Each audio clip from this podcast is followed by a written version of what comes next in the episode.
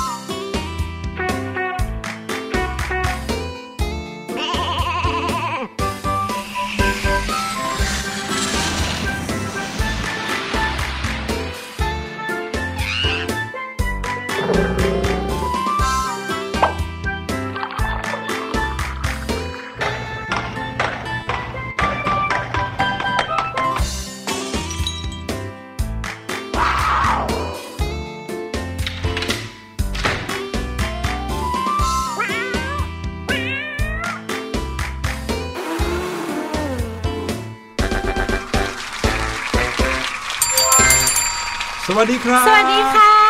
ต้อนรับทุกๆคนนะครับเข้าสู่โลกของความสนุกสนานพร้อมความรู้จากพี่หลุยและก็พี่แนนในรายการเสียงสนุกครับใช่แล้วล่ะค่ะนอกจากพี่หลุยพี่แนนนานแล้วก็ยังมีอีกคนนึงค่ะ ที่อืมนำความรู้เรื่องราวว้าวๆมาฝากน้องๆ ในช่วงรู้หรือไม่นั่นก็คือพี่ลูกเจี๊ยบนั่นเองค่ะ ครับผมทั้งข่าวสารจากทั่วทุกมุมโลกอืมนอกโลกก็มีใต้ทะเลใต้บาดาลก็โอ้โหมี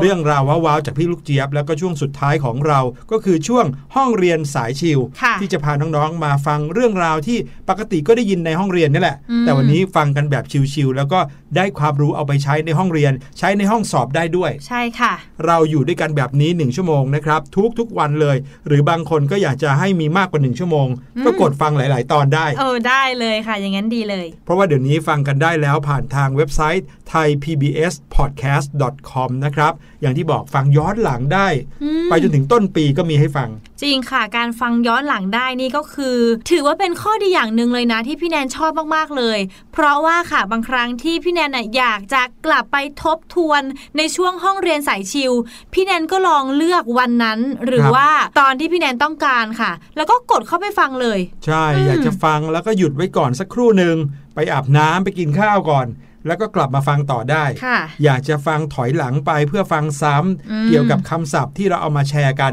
ค่ะก็ได้อีกนะครับใช่ดีกว่าเป็นรายการวิทยุที่ออกอากาศทางสถานีวิทยุด้วยนะบางทีเออวันนี้นะครับเรื่องราวที่เราจะเอามาฝากกันเป็นเรื่องที่น้องๆทุกคนเนี่ยน่าจะได้เจอในอนาคตค่ะนั่นก็คือ เวลาที่เราเรียนจบการศึกษาอืม ก็จะต้องมีการรับวุฒิบัตรใช่ไหมครับค่ะแล้วก็ถ้าเรียนจนจบชั้นปริญญาตรี สิ่งที่จะได้รับก็จะเป็นปริญญาบัตร ใช่แล้ว ใช่ไหมการรับปริญญาบัตร การรับวุฒิบัตรเนี่ยก็จะต้องมีพิธีการรับนะครับค่ะซึ่งแต่ละมหาวิทยาลัยในแต่ละประเทศเนี่ยก็จะมีวิธีการหรือว่ารูปแบบในการรับแตกต่างกันไปอืม พี่หลุยนะเคยได้ยินเรื่องราวของมหาวิทยาลัยในประเทศญี่ปุ่นนะครับค่ะเป็นมหาวิทยาลัยด้านการออกแบบค่ะแล้วก็ด้านศิลปะอะไรแบบนี้นะครับอืมในงานรับปริญญาเนี่ยถ้าเกิดว่าน้องๆเคยเห็นภาพที่ญาติญาติๆเขารับปริญญากัน เคยเห็นไหมค่ะคุณพี่คุณน้า หรือแม้แต่รูปของคุณพ่อคุณแม่ในอดีตอืมชุดรับปริญญาก็จะเป็นชุดครุยยาวๆเนาะค่ะเป็นชุดที่คลุมลงมา แล้วก็มีแถบสีต่างๆ ดูแล้วเรียบร้อยอืมแล้วก็ทำให้ชุดในการรับปริญญานั้นเนี่ยดูศักดิ์สิทธิ์มากเลยค่ะแต่ประเทศญี่ปุ่นเนี่ยจะมีมหาวิทยาลัยที่พี่ดุยบอกเมื่อกี้นะครับค่ะเป็นมหาวิทยาลัยด้านศิลปะเขาอนุญาตให้ตัวนักศึกษาเนี่ยสร้างสรรค์ชุดอะไรก็ได้เข้าไปรับปริญญาอืมอืมอะไรก็ได้เลยเหรอ ใช่ครับ เนื่องจากเขาไม่ได้บังคับเนาะว่าจะต้องแต่งตัวแบบไหน ไอ้ครั้นจะแต่งตัวเหมือนอยู่บ้านไปรับปริญญา ก็คงไม่มีใครว่าค่ะแต่ว่าเขาก็สร้างสรรค์ในแบบที่โอ้โห ไม่เคยพบเคยเห็น บางทีก็แต่งตัวเป็นขนมปังแผ่นหนึ่งอย่างเงี้ยเอ้ออะไรคือนะเคยเห็นขนมปังแผ่นใช่ไหมครับค่ะเขาเอาชุดขนมปังอะมาใส่ตัวเองอ๋อ หรือบางคนก็แต่งตัวเป็นตัวการ์ตูนแต่งเป็นคอสเพลย์อะไรแบบอืนี้มไปรับปริญญาบัตร โอ้โห พี่หลุยคะ ถ้าเป็นพี่แนน พี่แนนจะใส่ชุดพรินเซสใส่ชุดเจ้าหญิงเลย แล้วก็สวยๆ ใส่มงกุฎด้วย ใช่ เพราะบางทีก็เป็นเรื่องของความสำเร็จของเราเนอะอืมอุตส่าห์ตรากตรำเรียนมาจนจบเนี่ยยากก็ยากวันที่เราจะรับปริญญาก็แต่งตัวให้แบบอย่างที่ตัวเองต้องการโอ้โหเป็นชุดเจ้าหญิงแบบที่พี่แนนบอกก็ได้อุ้ยพี่แนนชอบนะเนี่ย จริง ๆ แล้วรายการเราเคยเอาข่าวมาเล่าให้ฟังด้วยนะค่ะที่มีโรงเรียนหนึ่ง เขาให้เด็กๆเนี่ยรับวุฒิบัตรใน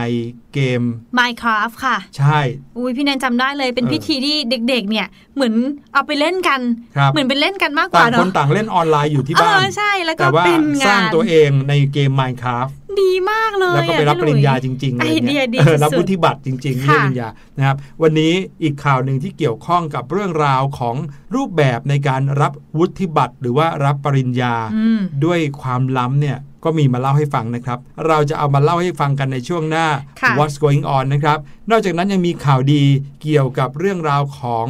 ภาวะโรคโปลิโอครับอืมโรคโปลิโอเนี่ยเคยเป็นโรคที่ระบาดไปทั่วโลกนะค่ะแล้วก็เป็นโรคที่หลาย ๆ ทวีปเขากลัวกันเลยอืมแต่ทุกวันนี้นะครับทวีปทวีปหนึ่งซึ่งมีโอกาสที่ประชากรในทวีปนั้น จะติดโรคโปลิโอมากที่สุด ตอนนี้ประกาศแล้วว่าปลอดโรคโปลิโอแล้วอือืมมดีเดี๋ยวมากเลย เดี๋ยวเรามาฟังรายละเอียดกันในช่วงหน้านะครับค่ะแต่ว่าตอนนี้เดี๋ยวไปฟังเพลงกันก่อนค่ะมีเพลงเพราะๆมากมายรอน้องๆอยู่ แล้วเดี๋ยวกลับมาในช่วง What's Going On ครับ「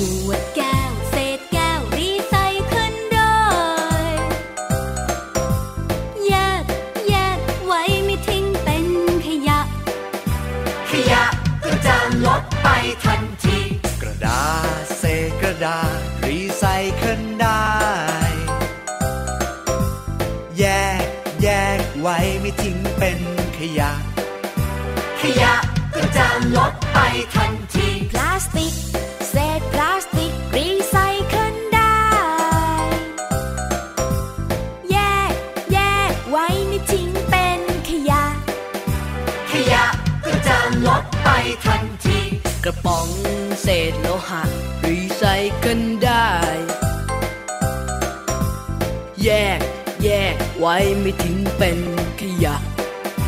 ขยะก็จะลดไปทันที แก้ว ในแยกแก้ว กระดาษในแยกกระดาษ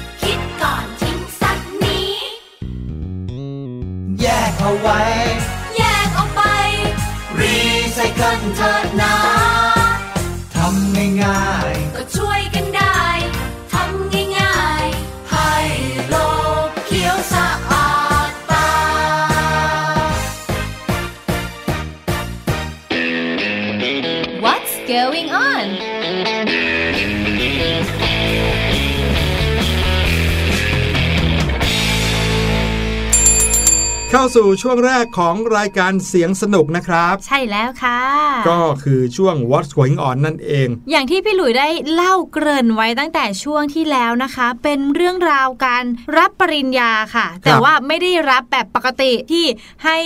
พี่ๆเขาต้องไปนั่งรวมกันที่หอประชุม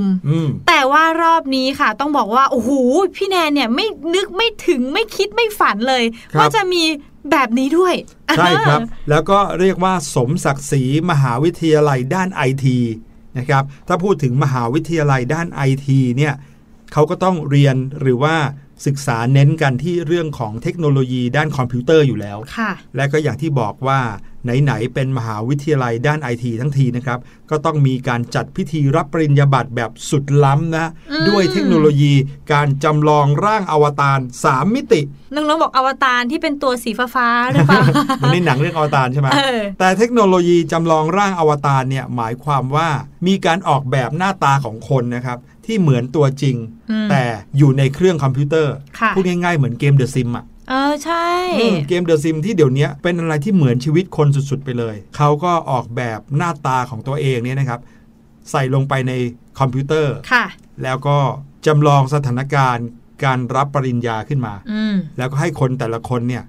รับปริญญาผ่านทางร่างจำลองอวตารนี้ เรื่องราวนี้นะคะเกิดขึ้นที่นครมุมไบของอินเดียนะคะ ที่สถาบันเทคโนโลยีบอมเบย์ค่ะ หรือว่าเรียกอีกชื่อหนึ่งก็คือ IIT บอมเบย์ค่ะ ซึ่งเขาเนี่ยได้จัดพิธีรับปริญญาบัตรครั้งที่ 58 ประจำปีการศึกษา 2563 ค่ะ ที่บอกได้เลยว่าไม่เหมือนใคร และมาพร้อมกับเทคโนโลยีอวตาร3มิติทำภาพเสมือนกับนักศึกษาที่กำลังจะมาเข้ารับปริญญาบัตรเลยค่ะ ซึ่งจำนวนไม่น้อยเลยนะ ตอนแรกพี่แนนคิดว่าเอ๊ะเขาอาจจะทำแบบให้คล้ายๆกันหน้าเหมือนเหมือนๆกันครับสัก 10 คน20คนอืมแต่อันนี้เขาทำถึง 2,000 คนเลยค่ะโอ้โหเออสองพันคนแล้วเป็นจริงหน้าตาที่เหมือนเจ้าตัวทั้งสองพันคนเลยด้วย ใช่เลยค่ะ และการจำลองการเดินขึ้นเวทีไปรับปริญญาบัตรก็ทำเหมือนกับ สถานการณ์จริง ๆ เลยนะคะ ใช่แล้วครับ ทั้งหมดนี้ก็คือทำเพื่อหลีกเลี่ยงการจัดงานใหญ่ ที่มีคนมาชุมนุมกันจำนวนมากใช่ช่วงการแพร่ระบาดของโรคไวรัสโควิด -19 นี่เองครับค่ะหลายคนรู้อยู่แล้วนะว่าในประเทศอินเดียเนี่ยเป็นหนึ่งประเทศที่มีจำนวนผู้ติดเชื้อไวรัสโควิด -19 เยอะมากเป็นอันดับต้นใช่ค่ะๆต่อวันนะครับอาจจะมีคนติดเชื้อไวรัสโควิด -19 เนี่ยหลายหมื่นคนอืมหรือเกือบจะถึงครึ่งแสนคนนะก็คือ 50,000 คนขึ้นไปอะเยอะในแต่ละมากวันนะเขาก็เลยต้องมีการออกมาตรการอะไรแบบนี้ขึ้นมา ซึ่งแน่นอนครับ สถาบันเทคโนโลยีบอมเบย์เป็นหนึ่งในมหาวิทยาลัยด้านไอทีชั้นนำของอินเดียเลย ผู้ที่ได้รับเชิญมามอบปริญญาบัตรก็คือศาสตราจารย์ดันแคนฮัลเดนศาสตราจารย์ด้านฟิสิกส์จากมหาวิทยาลัยปรินสตันในประเทศอังกฤษค่ะซึ่งท่านนี้นะครับเป็นเจ้าของรางวัลโนเบล สาขาฟิสิกส์ในปี 2559อืม แน่นอนครับศาสตราจารย์คนนี้ก็ขึ้นมาบนเวทีในร่างจำลองด้วยคอมพิวเตอร์เช่นกันครับไม่ได้มาแบบตัวจริงใช่ไหมใช่ครับ ทางมหาวิทยาลัยเขาก็บอกว่าเขาไม่ต้องการให้โควิด -19 มาเป็นข้อจำกัดในการจัดพิธีสำคัญครั้งนี้ค่ะในขณะที่บรรดานักศึกษาที่ร่วมงานต่างก็บอกว่า เป็นประสบการณ์ที่เจ๋งมาก ๆ เลยอืมคือพูดง่าย ๆ ต่างคนต่างอยู่บ้านตัวเองค่ะแล้วก็บังคับร่างอวตารของตัวเอง ไปในห้องประชุมที่สร้างขึ้นมา พูดง่ายๆก็เหมือนกันกันในเกม Minecraft นั่นแหละใช่แต่แทนค่ะที่จะทำเป็นบล็อกบล็อกแบบเป็นตัวการ์ตูนเหมือนในอืมเกม Minecraft อันนี้คือทำออกมาเหมือนตัวเองจริง ๆ เลยโอ้โหแถมเพื่อนๆที่รับปริญญาด้วยกันเนี่ยเขายังมีการนำร่างอวตารของตัวเองไปทักทายกันพูดจาพูดคุยกันในเกมด้วยนะ ดีมากเลยนะคะเนี่ยซึ่งอยากให้น้องๆได้เห็นภาพจริงอืมๆเพราะว่ามันเหมือน จะบอกว่าเกมเดอะซิมก็ว่าได้นะเออที่เป็นตัวละครของเราที่สร้างขึ้นมาเองใช่แล้วก็อีกคนเพื่อนหน้าตาไม่เหมือนกันเลยอืมโอ้ดีนะไม่แบบว่ามีตัวเลขหรือว่ามีแถบบอกอารมณ์เหมือนเกมเดอะซิมแบบเดินมา โอ้ยร้อนจังเลยแล้วก็แบบว่าอารมณ์เริ่มแบบว่าหงุดหงิดมากขึ้นเรื่อยๆอะไรอย่างโอ้นี้จริง ๆ แล้วเขาไปทำในเกมเอาก็ได้นะ แต่นี่ก็มีการออกแบบขึ้นมาจริงแล้วก็ค่ะใบหน้าของบรรดาคณาจารย์ทั้งหลายรวมไปถึงศาสตราจารย์ที่เชิญมาเพื่อ มอบปริญญาโดยเฉพาะเนี่ยก็ทำขึ้นมาเหมือนตัวจริงอืมแล้วตัวศาสตราจารย์ท่านนั้นเองเนี่ยก็ทำการมอบจริง ๆ อยู่ที่บ้านตัวเองค่ะนะครับ แต่ว่าเป็นการมอบแล้วก็ผ่านทางโปรแกรมคอมพิวเตอร์ คือไม่ได้มองเห็นหน้ากันทางโปรแกรมเหมือนซูมเหมือนอะไรอย่างนี้ค่ะแต่ทำกับเหมือนทำสมมุติน่ะอืมอยู่ที่บ้านตัวเองว่าได้มอบให้คนนี้ แล้วก็ดูจากจอมอนิเตอร์คอมพิวเตอร์ของตัวเอง ว่ามีการมอบคนนี้แล้วคนนี้ก็รับมอบปริญญาจากเราอยู่จริง โอ้โห สุดยอดเลยนะคะเนี่ยอืมถ้าปกติแล้วเนี่ยเรื่องราวเทคโนโลยีพี่แนนจะมอง ประเทศญี่ปุ่น อย่างครับเช่นเกมอย่างเงี้ยครับก็จะชอบมาจากญี่ปุ่น ไม่แน่นะคะ ในอนาคตน้องๆ อาจจะได้เล่นเกมที่มาจากประเทศอินเดียอืมเป็นแบบอินเดียสไตล์นะครับมีแบบเต้นรำด้วยหรือว่าเออในการรับปริญญาของน้องๆ อาจจะกลายเป็นรูปแบบเหมือนอย่างที่มหาวิทยาลัยบอมเบย์แห่งนี้ก็ทำกันก็ได้นะครับ ใช่ค่ะ มาถึงข่าวที่ 2 ครับ อย่างที่ได้บอกไว้เมื่อกี้นี้ เป็นข่าวดีเลยทีเดียวของโลกใบนี้ ซึ่งในอดีตนะครับเมื่อนับร้อยปีที่แล้วเนี่ย โรคโรคหนึ่งที่ทำให้ผู้คนต้องเสียชีวิตไปนับพันนับหมื่นคนเนี่ยค่ะก็คือโรคโปลิโออืมพอเราพูดว่าโรคโปลิโอเนี่ยคุณครูหรือว่าคุณพ่อคุณแม่ อาจจะเคยให้ข้อมูลกับน้องๆมาก่อนค่ะว่าเป็นโรคที่เกี่ยวข้องกับการขาดสารอาหารอย่างหนึ่ง ที่ทำให้แขนขาเนี่ยรีบเลยเหมือนกับหนังติดกระดูกเลยอืมแล้วก็ทำให้คนคนนั้นเนี่ยเรียกว่าต้องพิการเลยก็ว่าได้ค่ะเนื่องจากว่ากล้ามเนื้อเนี่ยไม่แข็งแรงพอที่จะทำให้เขาเดินเหินหรือว่าทำ กิจกรรมหยิบจับอะไรได้เหมือนคนปกติทั่วไปค่ะประเทศในแถบทวีปแอฟริกานะครับก็เป็นประเทศที่มีคนเป็นโรคโปลิโอ เยอะมากเป็นอันดับต้นๆของโลกอืมแต่ว่าวันนี้นะครับในทวีปแอฟริกาเขามีการประกาศปลอดโรคโปลิโอ คือไม่มีอีกแล้ว ในทวีปนี้จะไม่มีคนเป็นโรคโปลิโออีกแล้วค่ะหรือถ้ามีก็จะรักษาหายได้ด้วย ซึ่งเว็บไซต์ Sky News แล้วก็ BBC นะครับเขารายงานเมื่อ ต้นเดือนที่ผ่านมานี้เองครับเขาบอกว่าทวีปแอฟริกาเป็นทวีปที่ปลอดโรคโปลิโออย่างเป็นทางการแล้ว หลังไม่พบผู้ป่วยโรคโปลิโอในพื้นที่ทางตอนเหนือของไนจีเรีย ติดต่อกันเป็นเวลากว่า 4 ปีมาแล้วโอ้นี่ต้องให้ระยะเวลาผ่านมาถึง 4 ปีใช่เขาถึงจะถือว่าปลอดโรคนี้แล้วใช่ใช่ไหมครับคะเพื่อให้รู้ว่าไม่กลับมาแล้วอะไรอย่างนี้มที่ผ่านมานะครับหน่วยงานด้านสาธารณสุข เขาก็เดินหน้าให้วัคซีนเด็กในแอฟริกาอย่างต่อเนื่อง และไนจีเรียถือเป็นชาติสุดท้ายในทวีปแอฟริกาที่มีรายงานพบผู้ป่วยโรคโปลิโอที่รัฐบอร์โนนะครับ ซึ่งก็ถือเป็นพื้นที่อันตราย เนื่องจากเป็นฐานที่มั่นหลักของกลุ่มติดอาวุธเมื่อปี 2559 ค่ะ คือในพื้นที่ที่มีพวกผู้ก่อการร้ายอยู่เยอะ พื้นที่ตรงนั้นเนี่ยการสาธารณสุขจะไปไม่ถึงอืมเนื่องจากว่าเป็นพื้นที่ที่ใช้ความรุนแรงมีสงครามอะไรแบบนี้ค่ะนะครับ การประกาศปลอดโรคโปลิโอในทวีปแอฟริกาครั้งนี้นะฮะ จะทำให้พื้นที่การระบาดของโรคโปลิโอในโลกนี้ เหลือเพียงแค่ 2 ประเทศเท่านั้นเองค่ะก็คืออัฟกานิสถานแล้วก็ปากีสถานอุ้ยซึ่งสองประเทศเนี้ถือเป็นประเทศที่มีผู้ก่อการร้าย หรือว่าใช่มีแหล่งพื้นที่ที่เขาบอกว่าเป็นพื้นที่สีแดง พื้นที่ที่มีการก่อการร้ายเยอะอยู่ค่ะนะครับซึ่งปัจจุบันการเข้าถึงวัคซีนในหมู่ประชาชนของทั้งสองประเทศเนี่ยถือว่าทำได้ยากลำบากครับอืมเนื่องจากเป็นพื้นที่ที่เกิดความไม่สงบ มีรายงานเจ้าหน้าที่สาธารณสุขเนี่ยถูกโจมตีอยู่บ่อยครั้ง โอ้โหอืมทำไมต้องไปโจมตีเขาด้วยล่ะ ใช่คือในพื้นที่ที่ยังมีสงครามกันอยู่เนี่ยค่ะนะครับ ใครที่อยู่ข้างนอกหรือคนภายนอกจะไปในบริเวณนั้นเนี่ยจะไม่ได้รับการไว้วางใจเลยอืมก็จะต้องเหมือนกับถูกโจมตี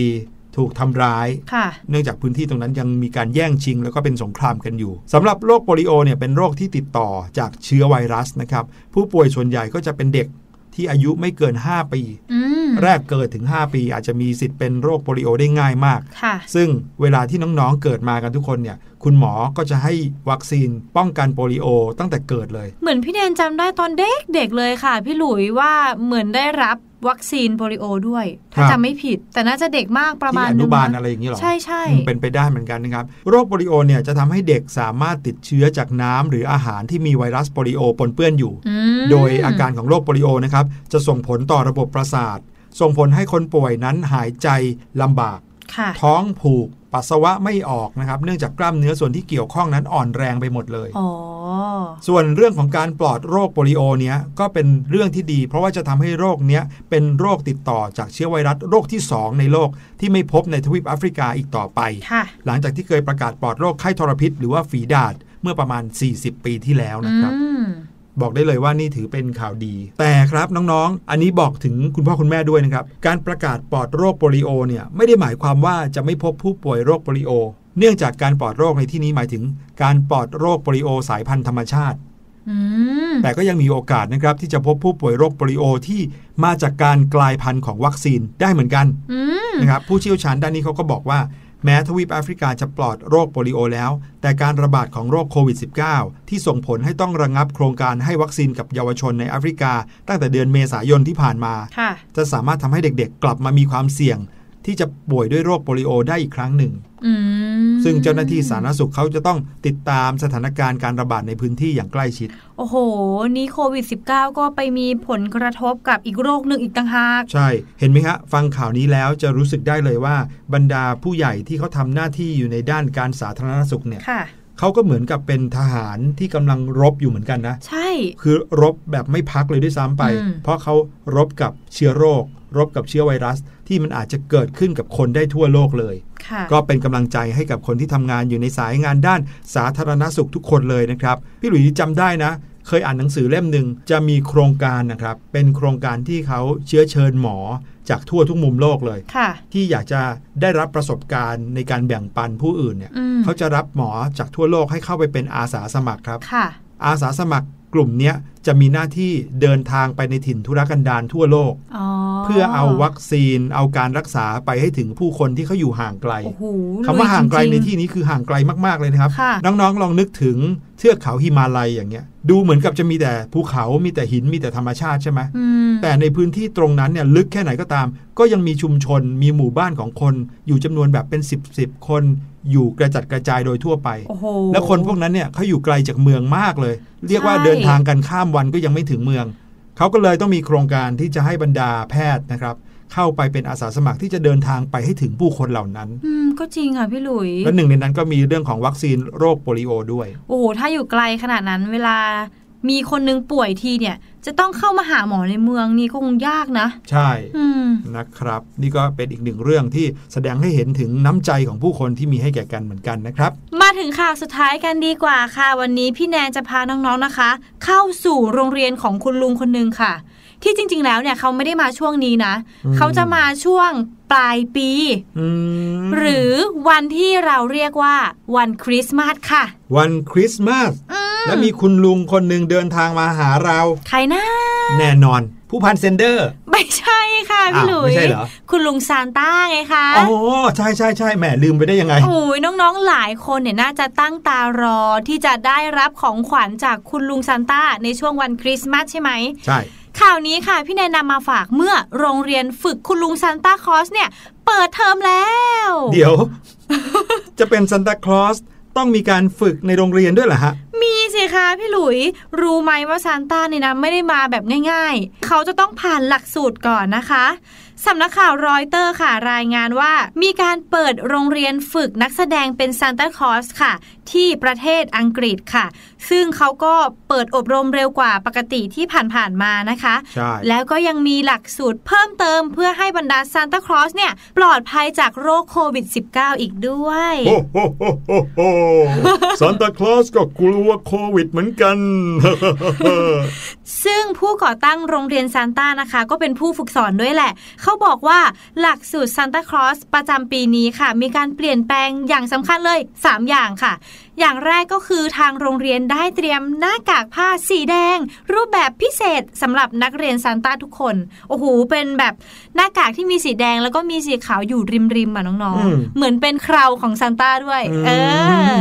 แล้วก็อย่างที่สองค่ะ คือทางโรงเรียนได้เน้นย้ำให้บรรดาซานตาคลอสเนี่ยรักษาระยะห่างกับเด็กๆ ไม่ต่ำกว่า 2 เมตรค่ะ และสุดท้ายก็คือการประดิษฐ์รถลากขนาดเล็กช่วยส่งของขวัญไปให้ถึงเด็กๆ โดยที่ยังรักษาระยะห่างต่อกันได้ค่ะ โอ้โหโอ้โหโรงเรียนเนี้ยจริง ๆ ดูเป็นภาพแบบที่น่ารักมากๆเลยนะ มีคุณลุงซานต้าใส่ชุดแดง แล้วก็ครับมีคราวสีขาวยาวๆนั่งแล้วก็กันเต็นั่มงไปกันหมดเลยเต็มไปหมดเลยโอ้โห แม้แต่ซันตาคลอสนะครับ ก็ยังต้องมีการเรียนรู้เรื่องของโซเชียลดิส a ทนซิ่งค่ะหรือการรักษาระยะห่างทางสังคมด้วยเหมือนกัน ใช่ค่ะ ทางผู้ก่อตั้งโรงเรียนซานต้าเขาก็ออกมาบอกเลยนะคะว่า เป็นเรื่องยากที่เหล่านักแสดงซานต้าเนี่ยจะต้องสวมบทบาทให้ทุกคนเชื่อว่าพวกเขาเป็นซานตาคลอสตัวจริงค่ะอืมโดยมีข้อจำกัดว่า พวกเขาจะต้องอยู่ห่างกับเด็กในระยะ 2 เมตร ขณะที่ผู้เข้ารับการอบรมเป็นซานต้าคนหนึ่งนะคะ เขาก็เชื่อเลยว่าเด็กๆเนี่ยจะยังสนุกกับความรัก และพลังวิเศษที่คุณลุงซานตาคลอสมอบให้เหมือนเดิมไม่มีเปลี่ยนเลยอืมนึกภาพคุณลุงซันต้าตัวอ้วนๆนะครับ น่ารักมากๆ แต่ปีนี้จะไม่ได้กอดกับเด็กๆแล้ว ใช่ค่ะ จะมีแต่การ bye bye ให้เด็กๆ แล้วก็ส่งของขวัญผ่านรถลากอืมไปให้เด็กๆแทน ใช่แล้วค่ะ ก็คงจะเป็นภาพที่ไม่มีใครเคยเห็นเนาะอืมเออแต่ก็คงจะต้องเคยชินกันในปีนี้แหละใช่ค่ะสำหรับโรงเรียนซันต้าแห่งนี้นะคะ เปิดการสอนมาแล้ว 25 ปีโอ้ในช่วงเวลาปกติก็จะมีนักแสดงซันต้าเนี่ยร่วมการฝึกอบรม เป็นระยะเวลา 8 สัปดาห์ค่ะ ต่อปีเนี่ยถึงประมาณ 1,000 คนเลยนะ ครับ อืม แต่ว่าเนื่องจากสถานการณ์การระบาดของโควิด -19 ค่ะทำให้ปีนี้มีผู้เข้าร่วม ลดลงเหลือครึ่งเดียวเท่านั้นเอง ก็น่าเสียดายเนาะที่คุณลุงซานต้าลดจำนวนลง กลัวจังเลยค่ะว่าน้องๆจะได้ของขวัญกันไม่ครบโอ้โห ขอบคุณพี่แนนมากๆเลยนะครับเอาข่าวน่ารักน่ารักมาเล่าให้ฟังส่งท้าย เอาละเดี๋ยวเราไปฟังเพลงกันดีกว่าครับค่ะช่วงหน้ากลับมาพี่ลูกเจี๊ยบรออยู่ครับ ในช่วงรู้หรือไม่ค่ะ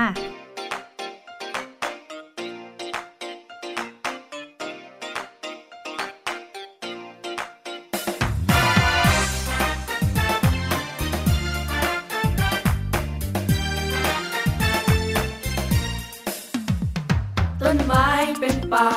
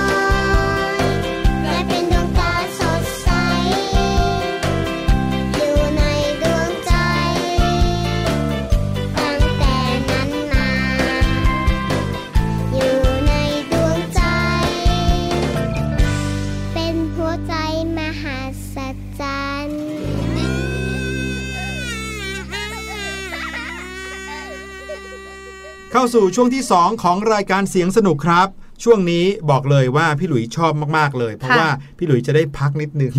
ไม่ใช่ไม่ใช่ ไม่ใช่เรื่องของการพัก แต่เป็นเรื่องของการได้ความรู้ครับ ใช่สิเออพี่หลุยกับพี่แนนก็จะได้ฟังเรื่องราวว้าวๆจากพี่ลูกเจี๊ยบด้วย ใช่ค่ะน้องๆ เอ๊ะวันนี้พี่ลูกเจี๊ยบมีเรื่องราวอะไรมาฝากน้องๆ พี่หลุจะบยอกแอบว่าไปฟังมายัง เหมาะกับพี่หลุยด้วยฮะเพราะว่าตอนนี้เริ่มรู้สึกหมดแรงแล้ว อ้าว พี่ลูกเจี๊ยบเนี่ยมากระซิบบอกว่าพี่หลุยมีของเพียงแค่อย่างเดียว ก็จะทำให้พี่หลุยเนี่ยฟื้นฟูพลังได้อะไรเหมือนคะเนี่ยซูเปอร์แมนในเรื่องอาราเร่เลยฮะอืมอะไรอะพี่ลูกเจี๊ยบบอกว่าพี่หลุยต้องมีบ๊วยครับ บ๊วยนั่นน่ะสิแล้วทำไมบ๊วยถึงทำให้พี่หลุยฟื้นพลังได้ บ๊วยเนี่ยนะคะ นั่นน่ะสิครับ ต้องไปอุ๊ยฟังแล้วล่ะกับพี่ลูกเจี๊ยบในช่วงรู้หรือไม่ไปติดตามกันเลยครับ รู้หรือไม่กับพี่ลูกเจี๊ยบ บวยไหมจ้าบวย ไหนไหนบวยไหมอ้าว ได้เวลาแล้วหรอคะ สวัสดีค่ะ สวัสดีชาวเสียงสนุกทุกคนนะคะ ต้อนรับทุกคนเข้าสู่ช่วงรู้หรือไม่ค่ะ พี่ลูกเจี๊ยบไม่ได้จะมาขายบวย หรือว่ามารีวิวบวย หรือว่าใครว่าบวยนะคะ แต่พี่ลูกเจี๊ยบเนี่ยเห็นคนในออฟฟิศที่ทำงานเนี่ยค่ะ เริ่มรู้สึกเหมือนจะอ่อนล้าอ่อนเพลีย ดูเหนื่อยล้าจากการทำงาน ก็เลยถามดูค่ะว่า เอาบวยไหมน้องๆรู้หรือไม่คะว่า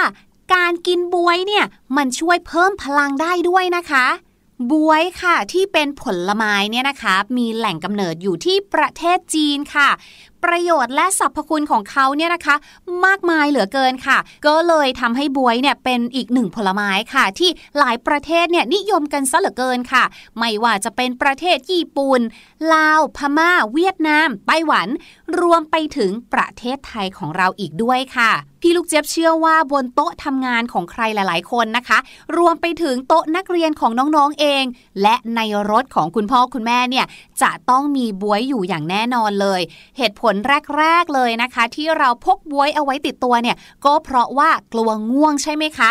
แต่น้องๆรู้หรือไม่คะว่าในแต่ละวันเนี่ยนะ ที่เราเนี่ยใช้พลังงานไปในการทำงาน ในการเรียนจนเรารู้สึกว่าโอ้โหเราเนี่ยเหนื่อยอ่อนเพลียอ่อนล้าซะเหลือเกินบวยเนี่ยนะคะ มันทำให้เราเหมือนฟื้นคืนชีพได้ค่ะทำให้เรากลับมามีพลังได้จริง ๆ นั่นเป็นเพราะว่าค่ะ ในร่างกายของเราเนี่ยนะคะ มีกรดในเลือดสูงค่ะทำให้ร่างกายเนี่ยไม่สามารถปรับสมดุลความเป็นด่างได้ทัน ทีนี้ค่ะ พอเรากินบวยเข้าไปค่ะ บวยเนี่ยมีค่าความเป็นด่างอยู่ที่ pH 7.35 ค่ะ ซึ่งเป็นค่าที่ใกล้เคียงกับเลือดของคนเรามากๆ มันก็เลยเหมือนกับว่าไปช่วยทำให้ความเป็นกรดด่างในเลือดเนี่ยค่ะ มีความสมดุลกันมากขึ้น แถมค่ะ บวยเนี่ยก็มีทั้งโปรตีน เกลือแร่และสารอาหารที่จำเป็นต่อร่างกายอีกหลายชนิดด้วยค่ะ พอเรากินเข้าไปตอนที่เรารู้สึกแบบว่าอ่อนเพลียหรือว่าเหนื่อยล้าเนี่ยนะคะ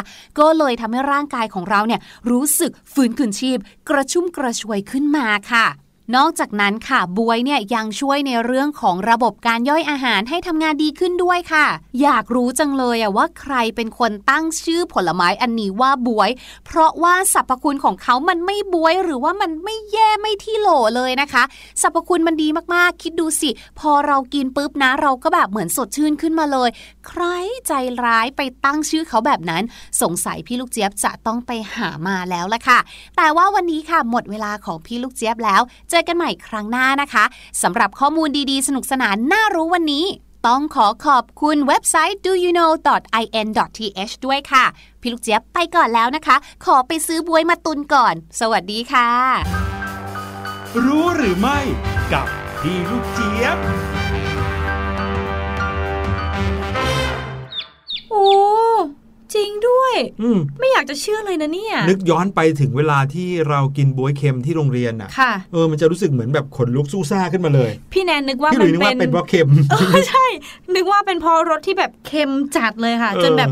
ไม่ไหวอะกินทั้งลูกไม่ไหวอืมแต่ อาจจะหมายถึงบวยสดก็เป็นอย่างนั้นเหมือนกันนะอืรวมไปถึงบวยอีกหลาย ๆ แบบอะ่ะค่ะเดี๋ยวนี้ไม่ได้มีแต่บวยเค็มอย่างเดียวเนาะอืมอืมมีบวยหวานบวยแช่อิ่มบวยเล็กบ๊วยบวยใหญ่เปรี้ยวเต็มไปหมดเลยมีบ๊วยไหมไม่รู้อะแต่เป็นว่าพี่หลุยส์ก็ว่ายังไงก็ตามนะครับ ความอร่อยของบวยเนี่ยก็ค่ะทำให้ทุกๆคนสดชื่นขึ้นอยู่แล้ว เอาล่ะเดี๋ยวเราไปฟังเพลงกันต่อดีกว่าค่ะแล้วเดี๋ยวช่วงหน้านะครับ ช่วงห้องเรียนสายชิลวันนี้จะพาน้องๆมารู้จักกับโลกใบนี้กัน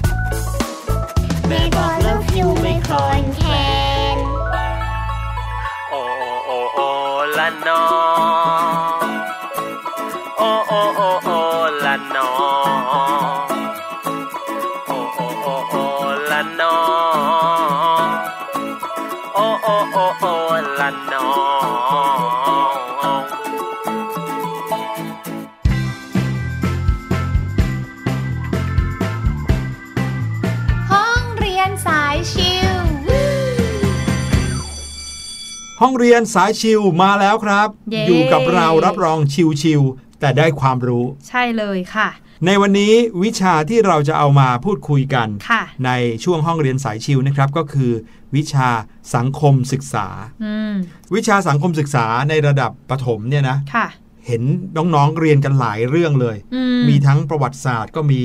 เรื่องของสังคมก็มีศาสนาใช่ค่ะก็มี แล้วก็อีกอย่างหนึ่งภูมิศาสตร์ ภูมิศาสตร์นะครับ น้องๆ รู้จักคำว่าภูมิศาสตร์ไหมค่ะ อาจจะงงๆ แต่พอพูดว่าภูมิประเทศ ภูมิอากาศ เริ่มคุ้นยัง เอ้ยอ่าเริ่มแล้วค่ะเริ่มแล้วคำว่าภูมิประเทศเนี่ยก็หมายถึงลักษณะต่างๆที่เกิดขึ้นในโลกนี้ค่ะเป็นลักษณะที่กำหนดว่าพื้นที่แบบนั้นเนี่ยมีลักษณะ ที่เรียกว่าอะไรอืมซึ่งลักษณะภูมิประเทศแต่ละแบบนะครับ มีความสำคัญต่อการดำรงชีวิตของคนที่อยู่อาศัยแถวๆนั้น ค่ะ เช่น คนที่อยู่ริมแม่น้ำอืมกับคนที่อยู่บนภูเขา คนที่อยู่ใกล้ทะเลสาบ คนที่อยู่บนเกาะเขาก็จะมีความเป็นอยู่ที่แตกต่างกันค่ะเพราะว่าทรัพยากรที่เขามีนั้นมันไม่เหมือนกัน ใช่ค่ะ อย่างเช่นคนที่อยู่ริมน้ำส่วนใหญ่เขาก็จะใช้ริมน้ำเนี่ยเป็น วิถีชีวิตของเขาใช่ไหมคะใช่จับปลาบ้างทำประมงบ้าง ประกอบเป็นอาชีพได้เลย ใช่ค่ะ แต่ว่าใครที่อยู่บนเขาทำอะไรดีพี่หลุย นึกออกอย่างหนึ่งคือปลูกกาแฟ หรือเข้าป่าล่าสัตว์ในสมัยก่อนอ่าวันนี้นะครับพี่หลุยส์กับพี่แนนก็เลยจะพาน้องๆมาทำความรู้จักกับลักษณะภูมิประเทศที่ปรากฏบนพื้นผิวเปลือกโลกว่ามีอยู่กี่แบบค่ะ ซึ่งเมื่อกี้เนี้ยเราก็พูดบางแบบไปแล้วเช่นค่ะทะเลสาบเกาะ ใช่ไหมค่ะภูเขา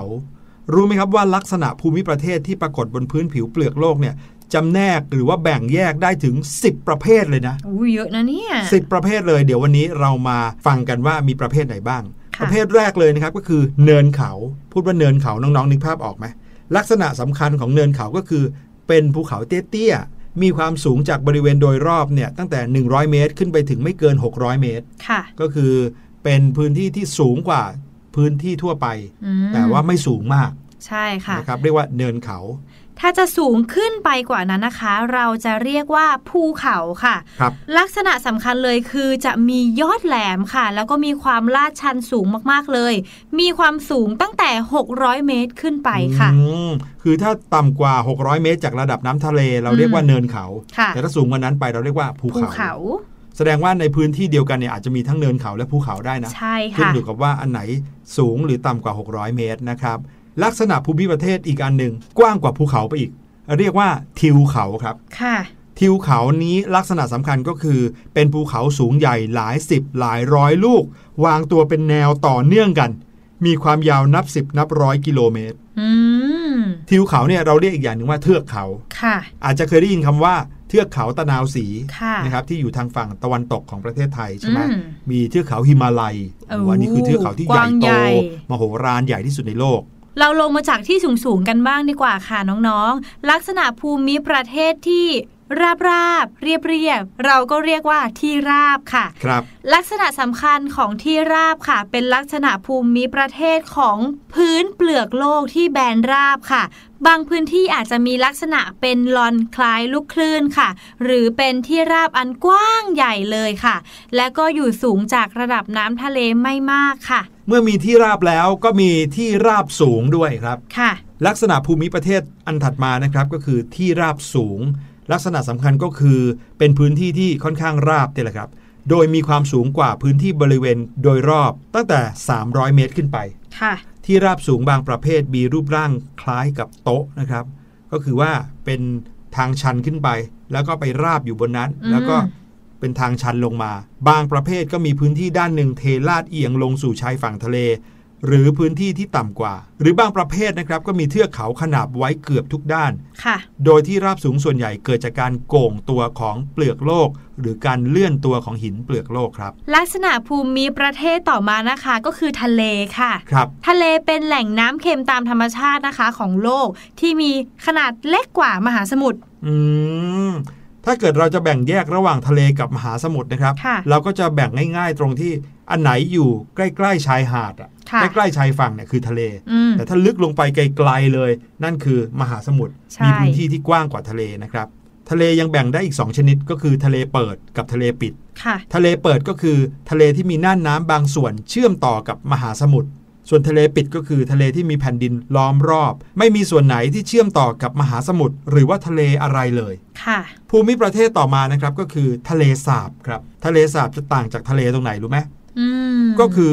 ทะเลเนี่ยเขาจะเปิดด้านใดด้านหนึ่งออกไปค่ะไม่ติดกับชายฝั่ง แต่ถ้าเป็นทะเลสาบเนี่ยนะครับ จะเป็นแหล่งน้ำธรรมชาติที่มีแผ่นดินล้อมรอบครับ เหมือนเป็นบ่อน้ำอะอืมแต่เป็นบ่อขนาดใหญ่ใหญ่สุดลูกหูลูกตาค่ะทะเลสาบบางแห่งนะครับ เรายืนอยู่ที่ฝั่งข้างหนึ่งมองไม่เห็นฝั่งอีกข้างหนึ่งเลยโอ้ไกลมาก เพราะใหญ่มากนะครับ ซึ่งทะเลสาบนั้นมีทั้งน้ำจืด แล้วก็ทะเลสาบน้ำเค็มค่ะ อาจจะมีแม่น้ำเป็นทางระบายน้ำไหลออกจากทะเลสาบหรือว่านำไปสู่มหาสมุทรก็ได้ อืม พอเราพูดถึงทะเล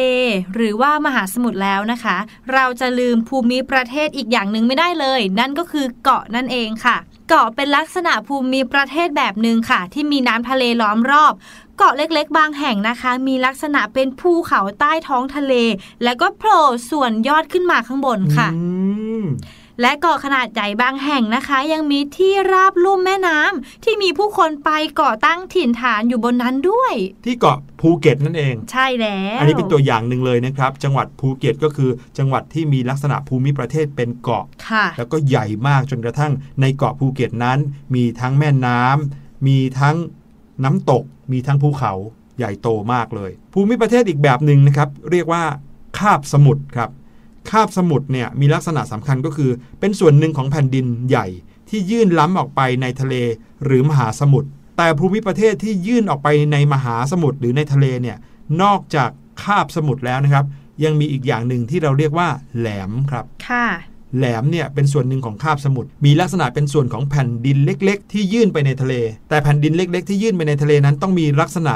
ยาวเรียวด้วยค่ะเขาถึงเรียกว่าแหลมอืมที่ภูเก็ตก็มีเหมือนกัน เรียกว่าแหลมพรหมเทพ ใช่จะมีที่ลักษไปณะเป็นแหลมเลยลงชไปมพระอาทิตย์ตก ถูกต้องครับ สวยงามมากค่ะ โอ้โห เป็นไง ลักษณะภูมิประเทศของโลกเรานี่มีหลายแบบจริง ๆ เลยนะครับค่ะไม่แน่นะ การไปเที่ยวของน้องๆ ครั้งหน้า ถ้าได้ไปเที่ยวธรรมชาติ อาจจะสนุกมากขึ้น เพราะน้องๆ สามารถมองปุ๊บแล้วก็รู้เลยว่า อ๋อ พื้นที่ตรงนี้เขาเรียกว่าแหลมอืมตรงนี้เรียกว่าเกาะ ตรงนี้เรียกว่า ภูเขา ตรงนี้คือที่ราบ